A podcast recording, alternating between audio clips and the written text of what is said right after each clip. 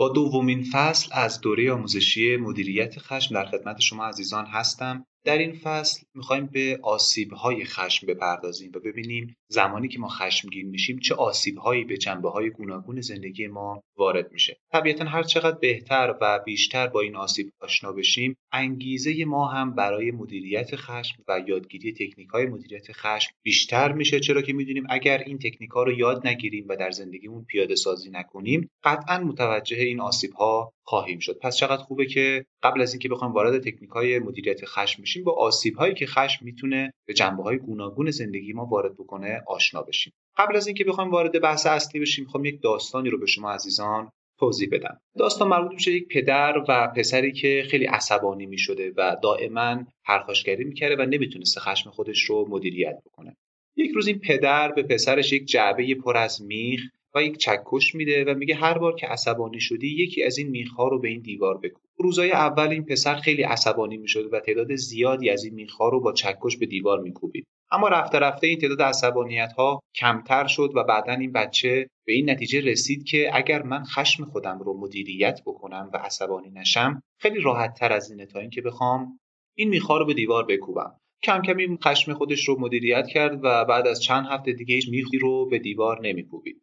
یک روز این قضیه رو به پدرش اطلاع داد و گفت که پدر من دیگه تونستم خشم خودم رو مدیریت بکنم و هیچ میخی رو به دیوار نکوبیدم. پدرش گفت حالا از الان به بعد به ازای هر روزی که شما عصبانی نمیشی یکی از این میخها رو از این دیوار بکش بیرون. یک مدتی گذشت تا پسر تونست در ازای عصبانی نشدن تمام این میخهایی که به دیوار کوبیده بود رو از دیوار بیرون بکشه. و اینو به پدرش اطلاع داد و پدرش هم گفت حالا از پشت دیوار به این قسمتی که میخا رو کوبیدی نگاه بکن و ببین که جای این میخهایی که به دیوار کوبیدی و مجدد اونها رو از دیوار بیرون کشیدی جاشون روی دیوار مونده. این به این معناست که زمانی که شما عصبانی میشی و یک حرفی می‌زنی یا یک کاری انجام میدی داری یک میخی رو به دیوار دل طرف مقابلت میکوبی. حالا مهم نیست که بعدش چقدر عذرخواهی بکنی چقدر تلاش بکنی که اون قضیه رو جبران بکنی. اما این اثر این عصبانیت شما و اثر حرفی که زدی در اثر عصبانیت قطعا روی ذهن و دل طرف مقابل شما خواهد موند. چقدر خوبه که ما این مسئله رو بدونیم که اگر عصبانی بشیم و یک حرفی رو بزنیم مثل میخیه که به یک دیوار کوبیدیم و حالا هر چقدر بعدش به مصرایی بکنیم باز این اثر میخ روی دیوار میمونه. ممکنه ما تلاش بکنیم اون میخ رو از دیوار بیرون بکشیم اما جای ضربه ای که ما به این دیوار زدیم خواهد موند. قطعا در مورد زندگی دیگران هم همینطوره. اون حرفی که به دیگران می‌زنیم اثرش روی دل و ذهن اون افراد خواهد موند و ممکنه تا مدت ها از بین نره. ما آثار و پیامدهای خشم رو در سه گروه به شما عزیزان معرفی می‌کنیم. بخشی رو به پیامدهای جسمانی خشم می‌پردازیم و می‌خوام ببینیم زمانی که خشمگین میشیم در جسم ما و در بدن ما چه اتفاقی میفته بخشی رو به پیامدهای روحی و روانی خشم می‌پردازیم و می‌خوایم ببینیم زمانی که عصبانی میشیم به لحاظ روحی و روانی و رفتارهایی که داریم چه اتفاقاتی برای ما میفته و بخشی رو به پیامدهای اخلاقی و اجتماعی. حالا این قسمت اخلاقیش رو بیشتر در بخشی که مرتبط با مدیریت خشم از دیدگاه اسلامی هست بهش می‌پردازیم اما در این قسمت به پیامدهای جسمانی و پیامدهای روحی و روانی خواهیم پرداخت. بسیار خوب. در این قسمت نوبت می‌رسه به آثار و پیامدهای جسمانی خشم و می‌خوایم ببینیم زمانی که عصبانی میشیم و خشمگین میشیم چه اتفاقاتی در بدن ما و در بافتهای مختلف جسم ما اتفاق میفته و هر کدوم به چه منظوری هستن یکی از اتفاقاتی که میفته اینه که تنفس ما سریعتر میشه. قطعا همه شما دیدید زمانی که خودمون عصبانی میشیم یا یک فرد عصبانی رو می‌بینیم این سرعت تنفسش خود بالاتره و سریعتر نفس می‌کشه. علت هم اینه که بدن ما با افزایش سرعت تنفس به دنبال این هستش که اکسیژن بیشتری رو برای انجام کارهای مقابلی وارد بدن بکنه و طبیعتا چون سوخت و ساز بدن بیشتر میشه و بدن دنبال فعالیت های بیشتری هستش نیاز هست که اکسیژن بیشتری هم از بیرون دریافت بشه. پس یکی از آثار و پیامدهای جسمانی خشم اینه که سرعت تنفس ما افزایش پیدا می‌کنه. مورد دوم افزایش دمای بدن و عرق کردن هستش یا تعریق. و این هم به این منظوره که از اونجایی که سوخت و ساز در بدن بیشتر میشه و دمای بدن افزایش پیدا می‌کنه جسم ما میاد با عرق کردن به دنبال این هستش که این دمای بدن رو کاهش بده و یک مکانیزمی هستش که خودش میاد خودش رو کنترل می‌کنه. یعنی علاوه بر اینکه دمای بدن رو افزایش میده از این طرف هم با عرق کردن و تعریق به دنبال این هستش که این دمای افزایش پیدا کرده رو کاهش بده. و این قطعا برای سلامتی ما مفیده. مورد سوم افزایش ضربان قلب هستش. زمانی که ما عصبانی میشیم ضربان قلب ما هم افزایش پیدا می‌کنه و این برای این هستش که خون رسانی به نقاط مختلف بدن بیشتر بشه. ببینید هر کدوم از این پیامدها و آثاری که میگیم یک فایده و سودی برای بدن دارن و این برای مواقعی که در کوتاه مدت ما خشمگین میشیم اما اگر دائما در زندگیمون سبکی رو انتخاب بکنیم که سبک عصبانیت و پرخاشگری باشه قطعا اینها در بلند مدت به ما خیلی آسیب میزن اما در کوتاه مدت همه اینها برای بدن مفید هستند پس افزایش ضربان قلب برای اینه که خون بیشتری به نقاط مختلف بدن رسیده بشه و طبیعتا فشار خون هم بالاتر میره. مورد بعدی منقبض شدن عضلات بدن هستش. زمانی که ما عصبانی میشیم عضلات بدنمون منقبض میشه و برای این اتفاق میفته که بتونه بدن رو برای مبارزه آماده تر بکنه. یعنی این پیغام به مغز ما داده شده که یک اتفاقی افتاده یک تهدیدی صورت گرفته و الان شما باید آماده باشی برای اینکه با هر کدوم از این تهدیدها مقابله و مبارزه بکنی. به خاطر همین عضلات بدن منقبض میشه. مورد بعدی تغییر رنگ چهره هست. به دلیل اینکه خون از قسمت مختلف بدن به برخی از قسمت دیگه مثل مغز و عضلات انتقال پیدا می‌کنه رنگ چهره هم تغییر می‌کنه و ما این رو می‌تونیم به خوبی در افرادی که عصبانی هستن مشاهده بکنیم. مورد بعدی حرکات سریع و ناگهانی هستش. زمانی که افراد عصبانی میشن حرکات بدنشون سریعتر و ناگهانیتر میشه که این هم باز برای اقدامات مقابله و تهدیدها می‌تونه مفید باشه و اصلا برای همین منظور اتفاق میفته یکی دیگه از آثار و پیامدهای جسمانی خشم فراموشی درد و آسیبه. زمانی که افراد عصبانی میشن اگر در اون لحظه درد یا آسیبی به اونها وارد بشه این درد رو خیلی متوجه نمیشن و فراموش می‌کنن. به عنوان مثال در درگیری که بین دو نفر اتفاق میفته این دو نفر به دلیل اینکه خیلی خشمگین هستن اگر به بدن همدیگه آسیبی هم وارد بکنن این درد و آسیبه رو خیلی متوجه نمیشن و اصطلاحا بعد از اینکه بدنشون سرد شد تازه متوجه میشن که مثلا دستشون آسیب دیده یا پاشون آسیب دیده و اینو باید خیلی دقت بکنیم. زمانی که افراد خشمگین هستن به دلیل این اتفاقاتی که افتاده خیلی متوجه درده نمیشن در صورتی که ممکنه بدنشون واقعا آسیب دیده باشه. اما در اون لحظه اصلا متوجه درد و آسیب نمیشن و بعد از اینکه مدتی از اون خشم میگذره متوجه میشن که قسمت های مختلف بدنشون دچار آسیب شده. مورد بعدی سریعتر شدن حرکات و گفتار هستش. زمانی که افراد عصبانی میشن سرعت حرکت های مختلف بدنشون و لحن و کلامشون و گفتارشون تندتر و سریعتر میشه. یعنی سریعتر حرف می‌زنن حرکات بدنشون سریعتر میشه و اینها هم برای اینه که بتونن اقدامات مقابله رو به خوبی انجام بدن. مورد بعدی متوقف شدن سیستم گوارشی بدن هستش. از اونجایی که خون از اطراف معده به قسمت های مختلف بدن انتقال پیدا می‌کنه سیستم گوارشی بدن به صورت موقت متوقف میشه و اجازه میده تا خون به قسمت های دیگه ای از بدن که بیشتر مورد نیاز هست رسیده بشه. آزاد شدن ذخایر گلوکوز از کبد هم باز یکی دیگه از مواردی هستش که زمان عصبانیت ما اتفاق میفته که ما در قسمت های قبلی توضیح دادیم در موردش و گفتیم که این هم باز برای اینه که این انرژی بدن افزایش پیدا بکنه و بدن بتونه با تهدیداتی که در اثر خشم براش به وقوع پیوسته مقابله بکنه. مورد بعدی افزایش هورمون تستوسترون در مردان هستش که باز این هم تبعات و آسیب‌های خودش رو می‌تونه داشته باشه و افزایش قدرت جسمانی. اتفاقاتی که افتاده بود مثل افزایش ضربان قلب مثل افزایش سرعت تنفس و دریافت اکسیژن و موارد این چنینی باعث میشه که قدرت جسمانی افراد به هنگام عصبانی شدن افزایش پیدا بکنه. این در مواقعی که یک تهدید واقعی اتفاق افتاده مثل زمانی که یک حیوانی به یک فرد حمله کرده می‌تونه کمک کننده باشه. یعنی قدرت جسمانی باعث بشه که فرد از خودش و جسم خودش محافظت بکنه. اما زمانی که در ارتباط با افراد دیگه جامعه این اتفاق میفته می‌تونه خطرناک باشه. چرا که اگر دو نفر با هم به دلیل مختلفی عصبانی بشن از دست همدیگه و خشمگین بشن قدرت جسمانی اونها افزایش پیدا می‌کنه و ممکنه همین عاملی بشه برای درگیری و آسیب رسوندن به همدیگه. مورد بعدی بلند شدن تون و لحن صدا هستش. خب افراد تون صداشون خیلی بالاتر میره لحن صداشون یه خورده خشنتر میشه و این برای اینه که بتونن با شدت بیشتری صحبت بکنن و کلمات رو به همدیگه منتقل بکنن.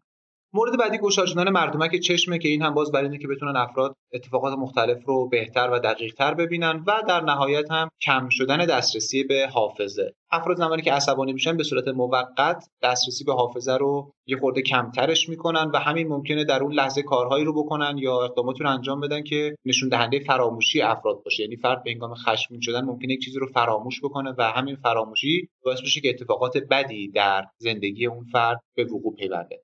این دو تا اسلاید یعنی این اسلاید و اسلاید قبلی رو به آثار و پیامدهای جسمانی خشم پرداختیم و در ادامه سایر آثار و پیامدهایی که خشم می‌تونه در زندگی ما داشته باشه رو به شما معرفی می‌کنیم. چقدر خوبه که اینها رو بشناسیم هم با نشانه هاش آشنا بشیم که بدونیم اگر خودمون یا دیگران این نشانه ها رو داشتیم به این معناست که خشمگین شدیم و لازم هستش که خشم خودمون رو مدیریت بکنیم و بدونیم که اگر این اتفاقات در بلند مدت برای زندگی ما بیفته یعنی دائما این اتفاقاتی که الان من برای شما لیست کردم قرار باشه در بدن ما اتفاق بیفته قطعا به سلامتی جسمانی و روحی ما آسیب خواهد زد. در این بخش می‌خوایم به آثار و پیامدهای روحی و روانی خشم بپردازیم و ببینیم زمانی که خشمگین میشیم در روح و روان ما و در ارتباط ما با دیگران چه اتفاقاتی میفته و چه پیامدهایی رو این خشمگین شدن برای ما خواهد داشت. یکی از این پیامدها فاصله گرفتن از دیگرانه. زمانی که ما دائما عصبانی میشیم و با خشم و پرخاشگری با دیگران ارتباط برقرار می‌کنیم. قطعا تمایل دیگران هم برای ارتباط با ما کاهش پیدا خواهد کرد. چرا که کسی دوست نداره با یک آدم عصبانی با یک آدم پرخاشگر و با یک آدم عصبی ارتباط داشته باشه. و همین مسئله باعث میشه که کم کم افراد از ما فاصله بگیرن و ارتباطات خودمون رو با دیگران از دست بدیم.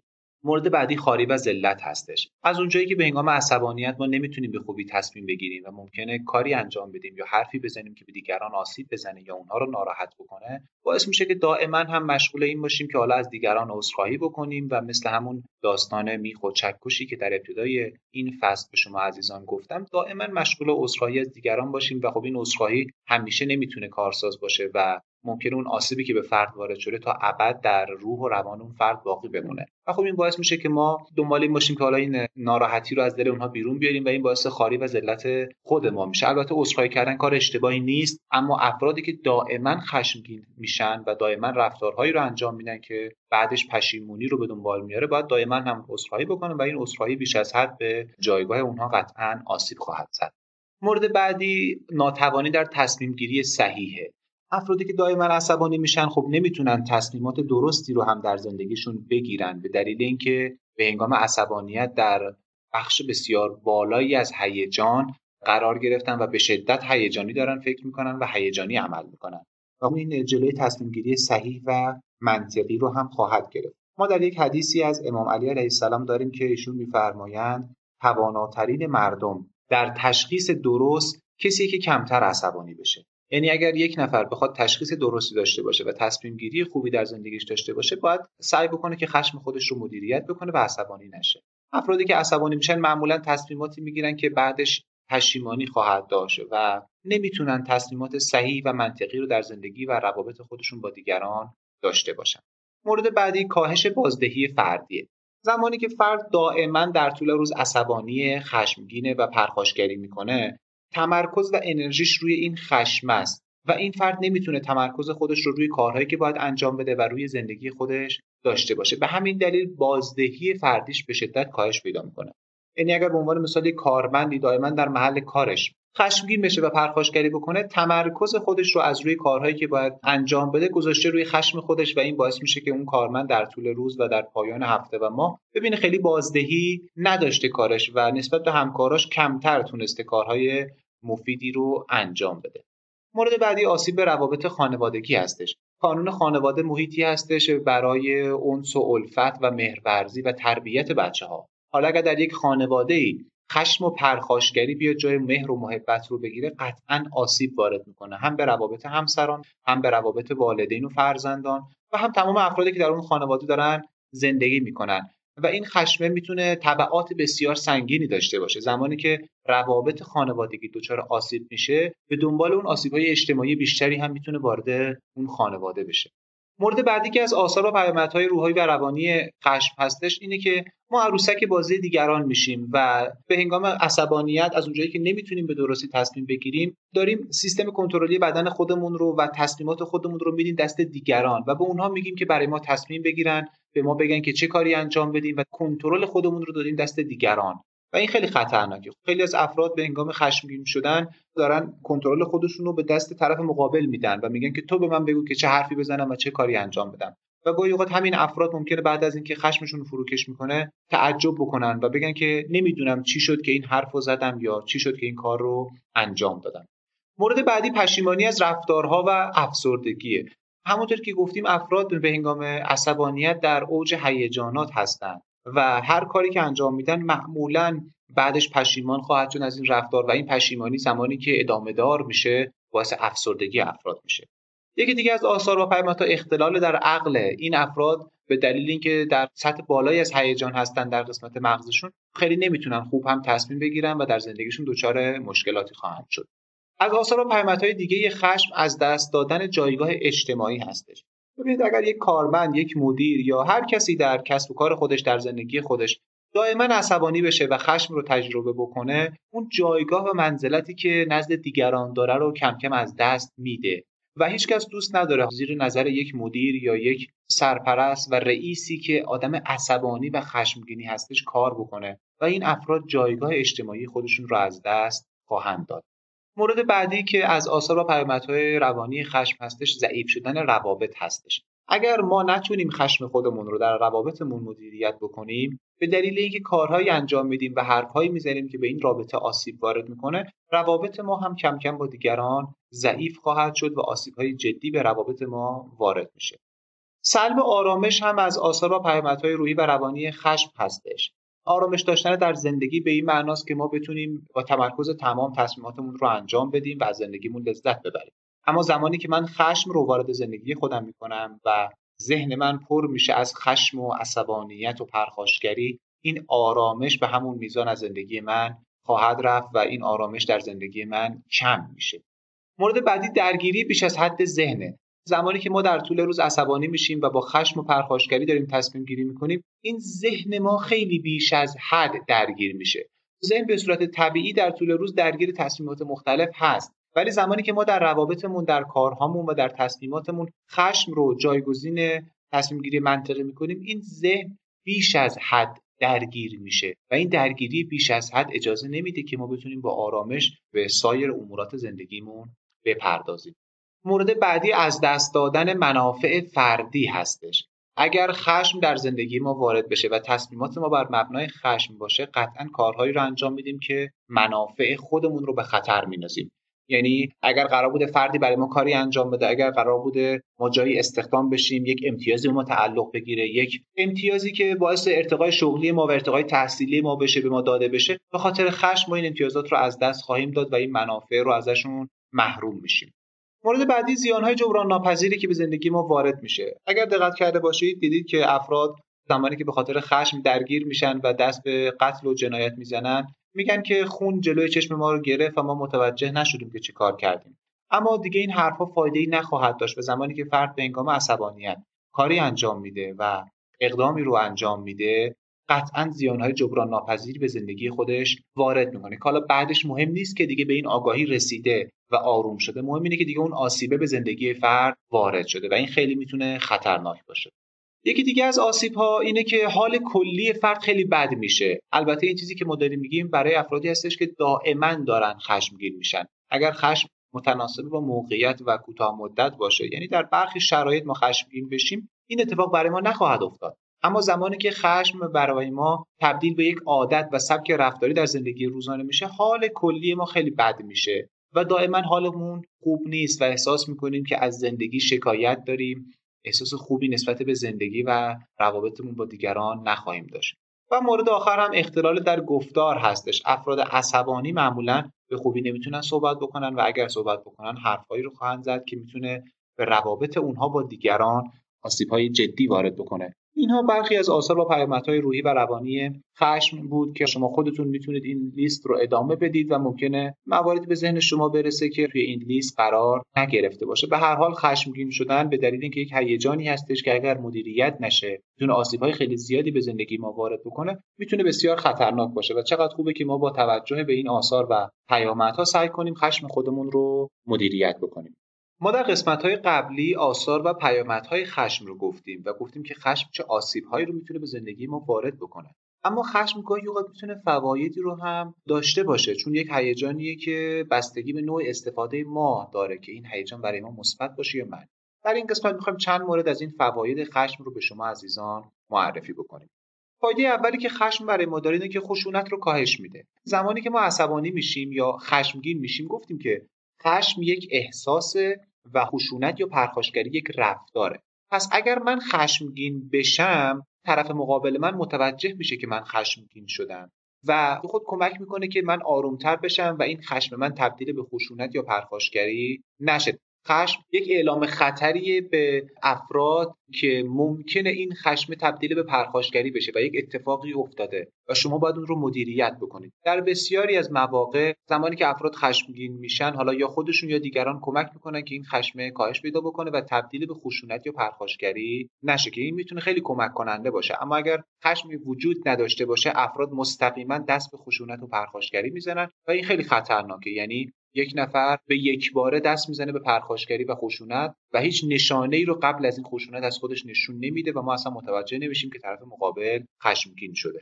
مورد بعد اینه که یک هیجان سازنده هست. زمانی که ما در رابطه با خشم صحبت می‌کردیم گفتیم که هیجانیه که می‌تونه آثار و پیامدهای مثبتی داشته باشه می‌تونه آثار و پیامدهای منفی داشته باشه و این همش بستگی به خود ما آدم ها داره. گاهی اوقات افرادی که خشمگین هستن انسانهای خوشبینتری هم هستن. انسانی هستن که صاف و صادقه و خیلی دنبال دورویی و نشون دادن چهره غیر واقعی از خودش نیست. به خاطر همین اگر حرفی بهش می‌زنید ممکنه عصبانی بشه. این خشمه می‌تونه یک هیجان سازنده اینجا برای این فرد باشه و کمک بکنه که هم خود فرد هم اطرافیان متوجه اشتباهات خودشون بشن. اگر اشکالی اگر نقصی در رفتارشون در گفتارشون بوده اینها رو شناسایی بکنن و بتونن اینها رو مدیریت بکنن.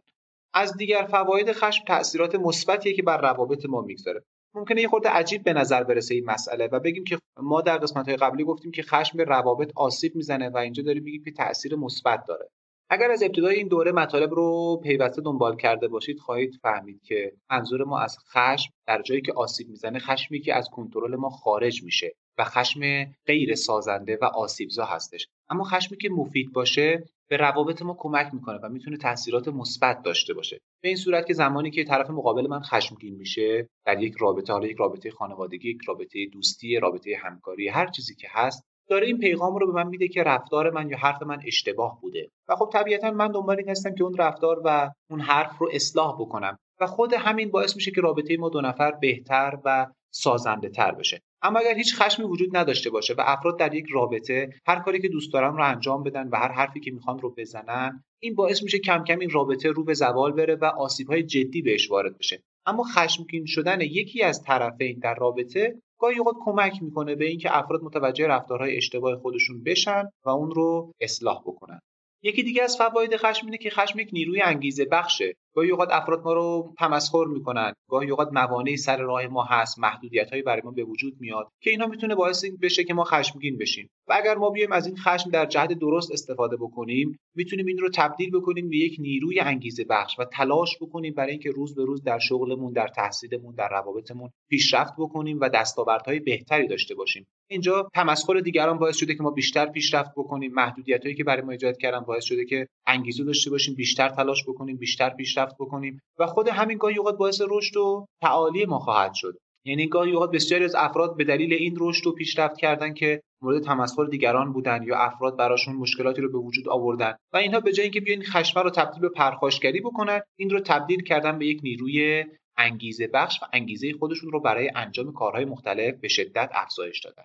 یکی دیگه از مواردی که حالا جز فواید خشم می‌تونه باشه اینه که یک نوع استراتژی برای مذاکره هستش. ببینید تمام این مواردی که میگیم باید با دقت و ظرافت شما بهشون نگاه بکنید. چون اگر یه خورده کم و زیاد بشه ممکنه تبدیل به یک آسیب بشه. گاهی اوقات در مذاکراتی که با دیگران داریم در گفتگوهایی که با دیگران داریم در روابطی که با دیگران داریم اگر یه خورده خشم صحیح نه خشمی که بعدا بخواد منجر به پرخاشگری بشه یا آسیب رسوندن به خودمون و دیگران بشه. خشمی که فقط به طرف مقابل داره میگه که این رفتار اشتباهه یا من زیر بار این حرف نخواهم رفت. این خشمه باعث میشه که طرف مقابل هم در مذاکره با ما برخی موارد رو رعایت بکنه. به عنوان مثال اگر شما با یک تعمیرکاری که برای تامین وسیله برقی شما یا برای خودروی شما داره این کاری رو اشتباه انجام میده و شما هیچ خشمی رو از خودتون نشون ندید ممکنه که وسیله شما آسیب جدی ببینه یا هزینه چند برابری از شما گرفته بشه. اما گاهی اوقات یه خورده جدیت در رفتار به خرج دادن و یه خورده این خشمه رو خشمی که باعث آسیب و پرخاشگری طرف مقابل هم نمیشه. فقط خشمی که نشون میده شما از اون مذاکره و از اون شرایط راضی نیستید رو به طرف مقابل نشون می‌دید باعث میشه که هم در هزینه هاتون مدیریت بشه طرف مقابل نخواد سر شما کلاه بذاره و باعث میشه که در هر مذاکره‌ای که دارید تا حدودی بتونید از منافع خودتون دفاع بکنید. و مورد بعدی کمک به خودشناسی هستش. یکی از فواید خشم اینه که ما به خودشناسی دست پیدا می‌کنیم. اگر به درستی از این هیجان استفاده بکنیم. زمانی که من دائما از رفتار دیگران از حرف دیگران از برخی اتفاقاتی که در اطرافم میفته عصبانی میشم در مقابل یک آینه ایستادم و نگاه می‌کنم ببینم چرا این اتفاق داره منو عصبانی می‌کنه چرا این حرف من رو عصبانی می‌کنه. آیا دیگران هم از اتفاقات این چنینی و از حرفهای این چنینی عصبانی میشن یا خیر؟ پس در اینجا خشم به من کمک می‌کنه که من به خداگاهی برسم. و گاهی اوقات بدونم که شاید مشکل از منه شاید اون حرف و اون رفتار حرف یا رفتاری نیست که باعث خشم میشه بلکه این مشکلاتی که در ذهن من وجود داره که من اینها رو به گونه‌ای برداشت می‌کنم که باعث خشم من میشه.